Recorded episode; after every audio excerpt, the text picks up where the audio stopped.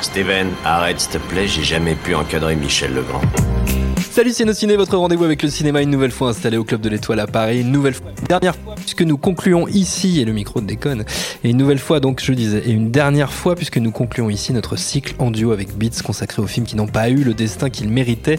Et pour cet épisode final, on va voir ou revoir ensemble Panique à Florida Beach de Joe Dante, et surtout on va en causer avec mon camarade de toujours Rafik Djoumi. Salut Rafik. Salut Thomas, mon camarade de toujours. C'est nos ciné extra ball spécial Panique à Florida Beach, et c'est parti fais un amalgame entre la coquetterie et la classe. Tu es fou. Enfin, si ça te plaît. On est en 93, Rafik, quand sort ce film. Qu'est-ce qui se passe? On est en juillet 93.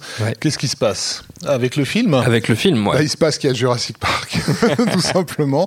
Entre autres, la Station Hero, entre autres. Euh, un été bien, bien, bien rempli qui fait que, évidemment, euh, par la force des choses, c'est dur de s'aligner. Ça passe complètement à la trappe, quoi.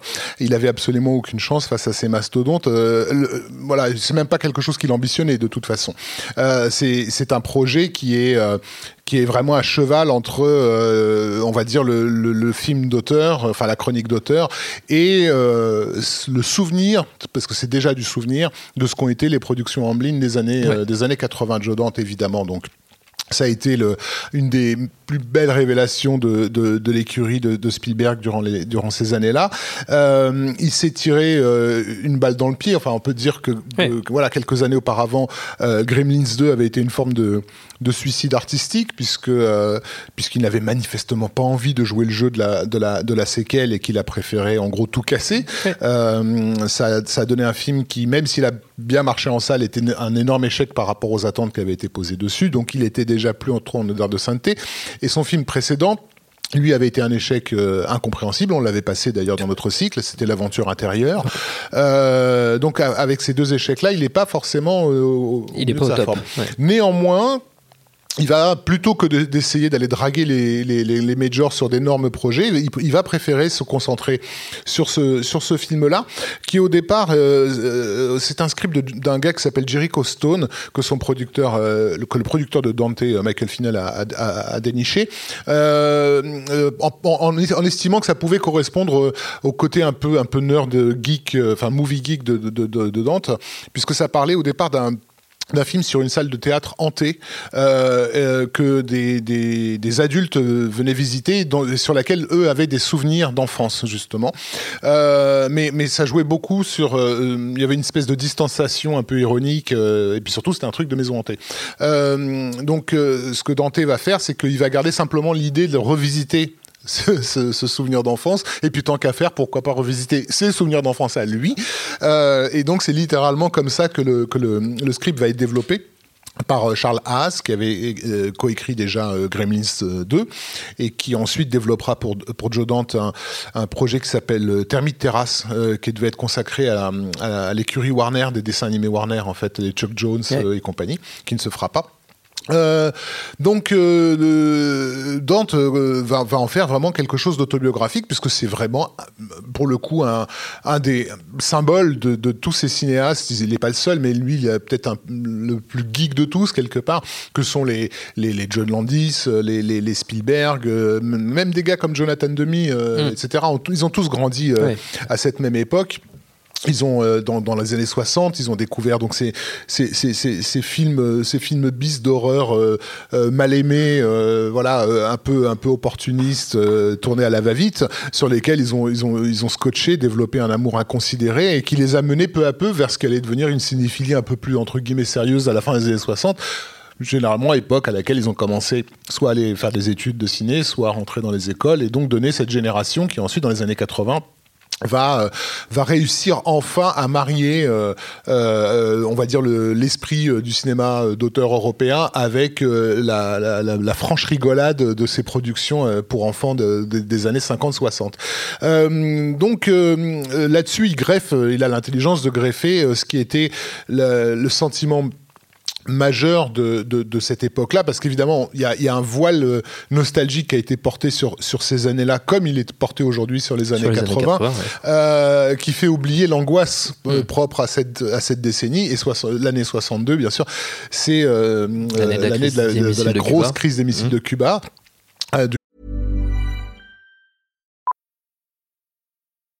Millions of people have lost weight with personalized plans from Noom, like Evan, who can't stand salads and still lost 50 pounds.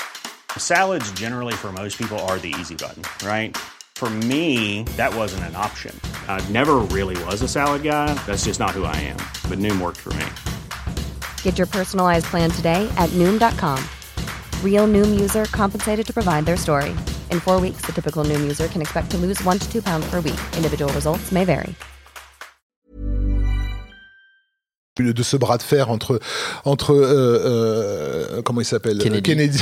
merci et Khrushchev qui, a, qui, qui, a, qui, aurait dû mener à la troisième guerre mondiale et durant laquelle les adultes étaient convaincus qu'ils enfin voilà qu'ils allaient pas forcément se, ouais. se réveiller le, le, le, lundi euh, suivant quoi euh, comment les enfants ont traversé cette euh, cette époque en fait euh, et, et, et, et c'est important de il va beaucoup jouer là-dessus sur cette idée que c'est au c'est au croisement de ces deux pôles en fait que ce que va se créer cette identité euh, geek de, qui, ouais. qui, fera celle des années 80.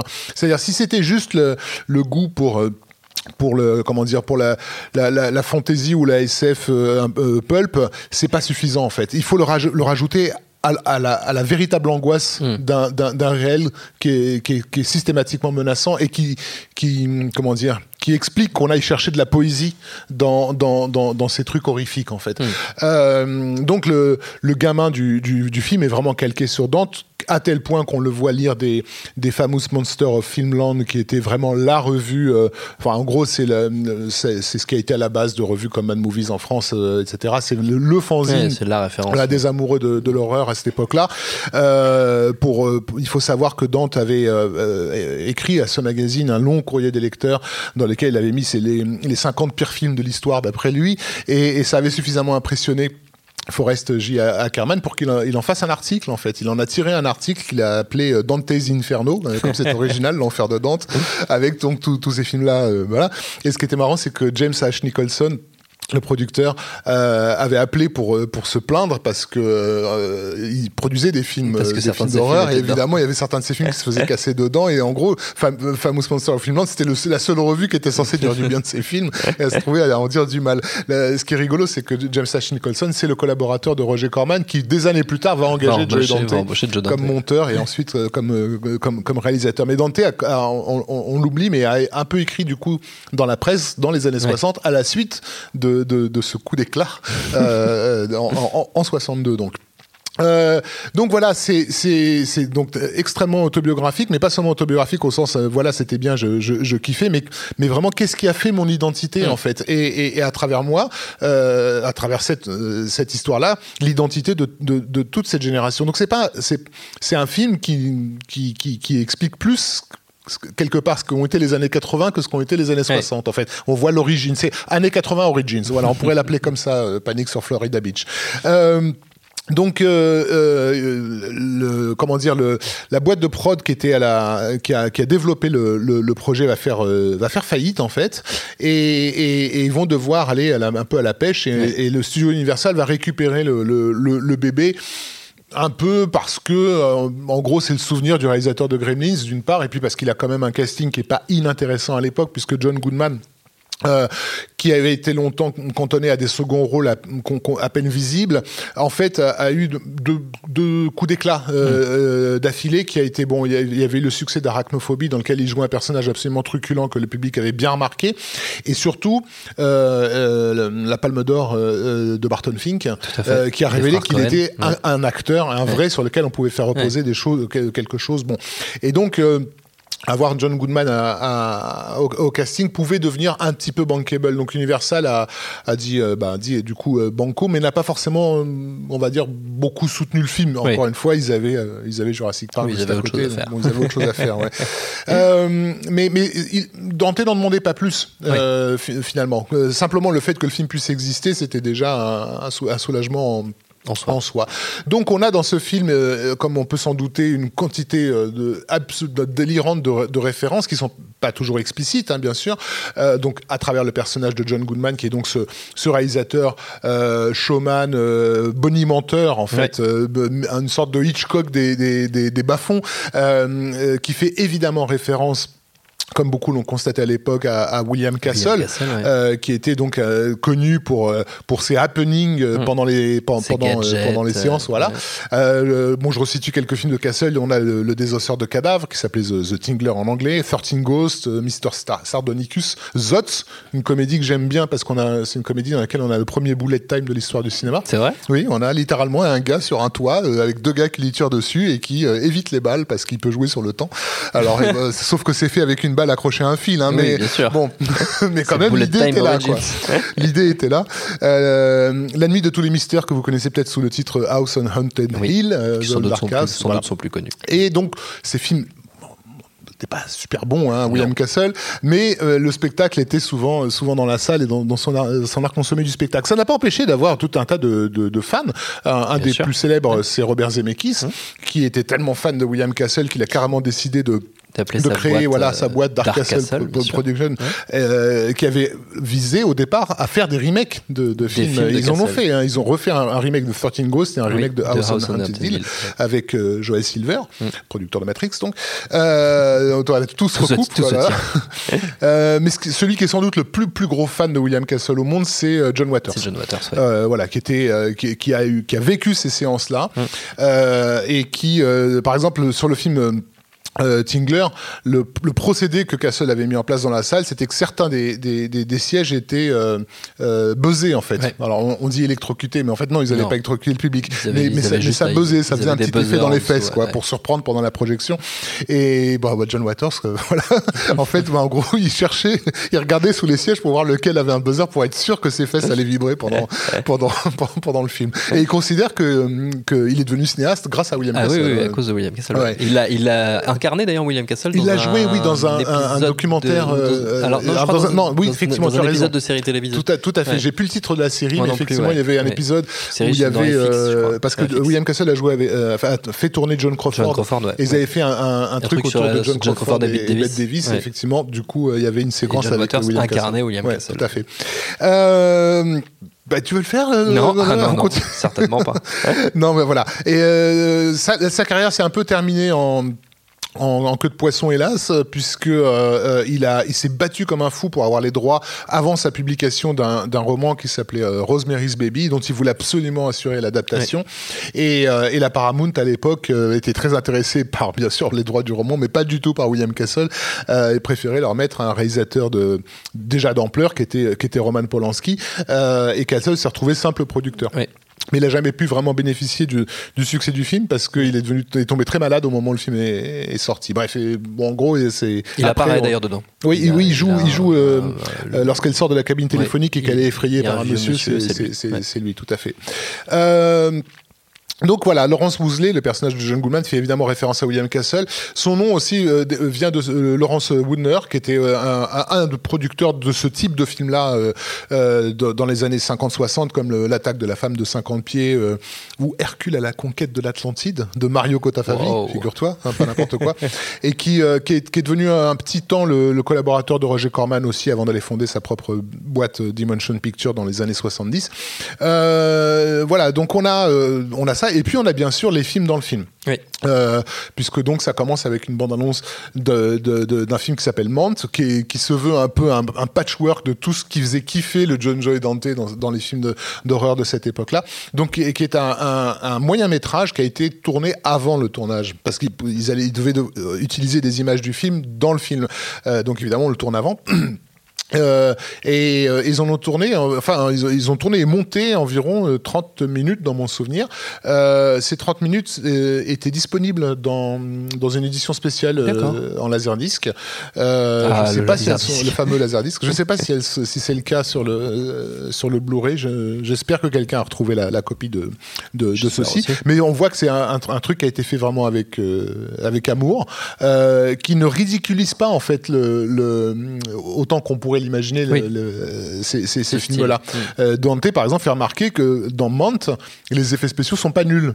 Ils sont aussi bons que pouvaient l'être des effets spéciaux de 1962 en fait tu vois et il a demandé vraiment à ces artistes parce que c'est vraiment des vrais gars d'effets spéciaux qui ont bossé sur les effets spéciaux de Mante pour pour faire à la manière de à la, à la manière de et il y a également un autre un autre film euh, euh, qui est euh, une espèce de, de, de parodie des productions euh, Disney qui Oui. vont arriver à la fin des années 60, début 70, qui s'appelle donc The Shook Up, Shook Up Shopping Cart, dans ouais. lequel on peut voir débuter une, une jeune Naomi, Naomi Watts. Watts, voilà, ouais, tout à fait. ouais.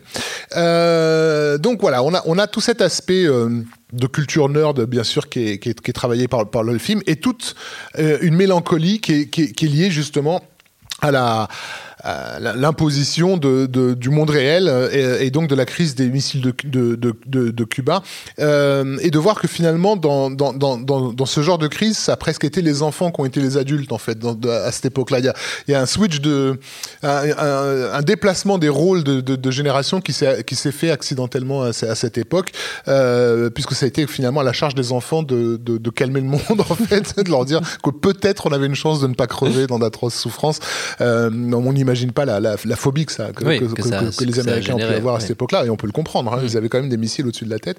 Euh, donc euh, ce, ce, ce switch, en fait, il annonce quelque chose qui va se passer à la fin des années 60.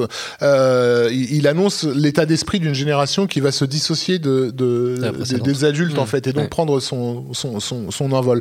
Et d'ailleurs, euh, il était prévu que le film se termine sur l'image de, des enfants qui partent sur la plage, et finalement, il a été décidé de mettre cette image d'hélicoptère à la fin, Ouais. euh, et, et pas forcément euh, totalement gratuite, puisque c'est le modèle d'hélicoptère qu'on va retrouver au Vietnam, Vietnam, ouais. et qui donc annonce aussi que beaucoup des enfants qu'on a vus dans le film vont probablement finir dans Ouais. ce bourbier-là, euh, euh, qu'ils n'ont pas demandé, et, et- et là- et tandis que leurs copains, eux, iront manifester euh, pour empêcher, euh, empêcher ce- cette guerre. Donc ça aussi, c'est en, c'est en germe. Donc c'est c'est intéressant parce qu'on n'a pas souvent forcément l'occasion d'avoir des films autobiographiques qui expliquent à la fois comment une cinéphilie euh, peut naître, mais aussi comment, à travers la naissance de d'un geste cinéphile, on peut aussi voir la naissance de quelque chose qui va de toute façon contaminer la société au-delà de, au-delà du cinéma. Dans, dans, dans voilà la- la- les germes de la société américaine, donc de la fin des années 60 et comme je l'ai dit, une partie des années 80, sont dans dans, dans ce film euh, qui est Panique sur Florida Beach.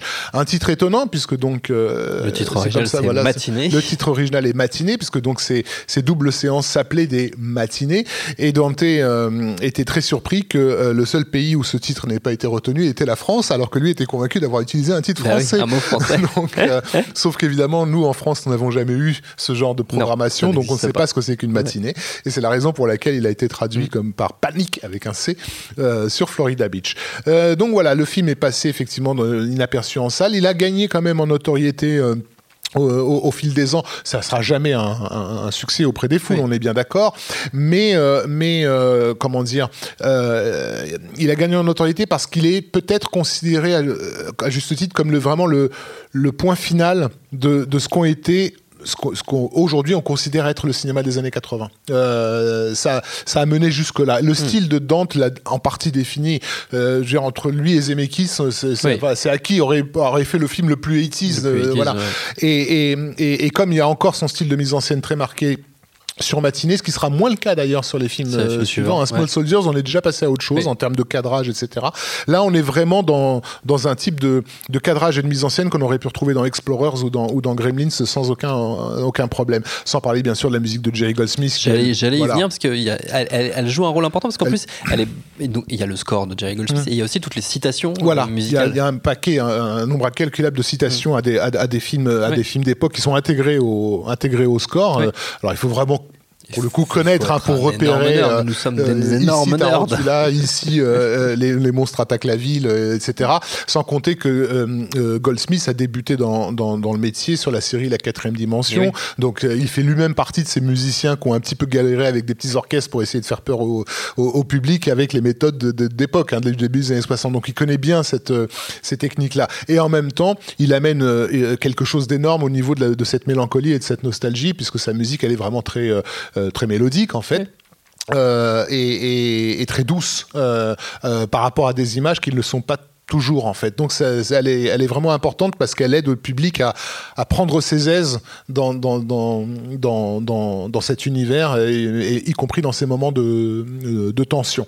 Euh, Dante et Goldsmith en fait se sont rencontrés sur le tournage de la quatrième dimension, le film, en, en 1984, ne se sont plus quittés euh, euh, depuis. Ça a été une des grandes collaborations euh, entre un réalisateur et un compositeur jusqu'au dernier, jusqu'à le, le film avec les cartoons. Comment ça s'appelait euh, avec Bugs Bunny et Daffy Duck et machin euh, de Joe Dante. De donc. Joe Dante euh, qui s'appelait, Voilà. oui, euh, Looney Tunes. Looney Tunes contre-attaque, contre-attaque. merci. Donc voilà, qui était le dernier film euh, de, de, Goldsmith. Donc voilà, donc effectivement on a on a un peu tout on a un peu tout ça qui nous fait un, une espèce de chant d'adieu. Non pas aux années 60, mais, au- mais, mais, Mais aux mais années aux, années, 80. aux années 80. ouais.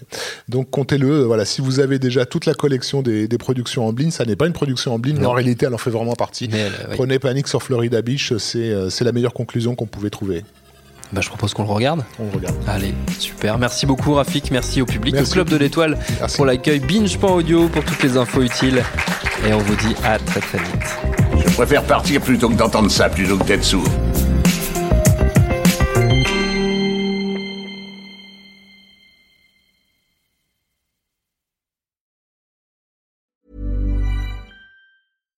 Hi, I'm Daniel, founder of Pretty Litter. Cats and cat owners deserve better than any old fashioned litter. That's why I teamed up with scientists and veterinarians to create Pretty Litter. Its innovative crystal formula has superior odor control and weighs up to 80% less than clay litter.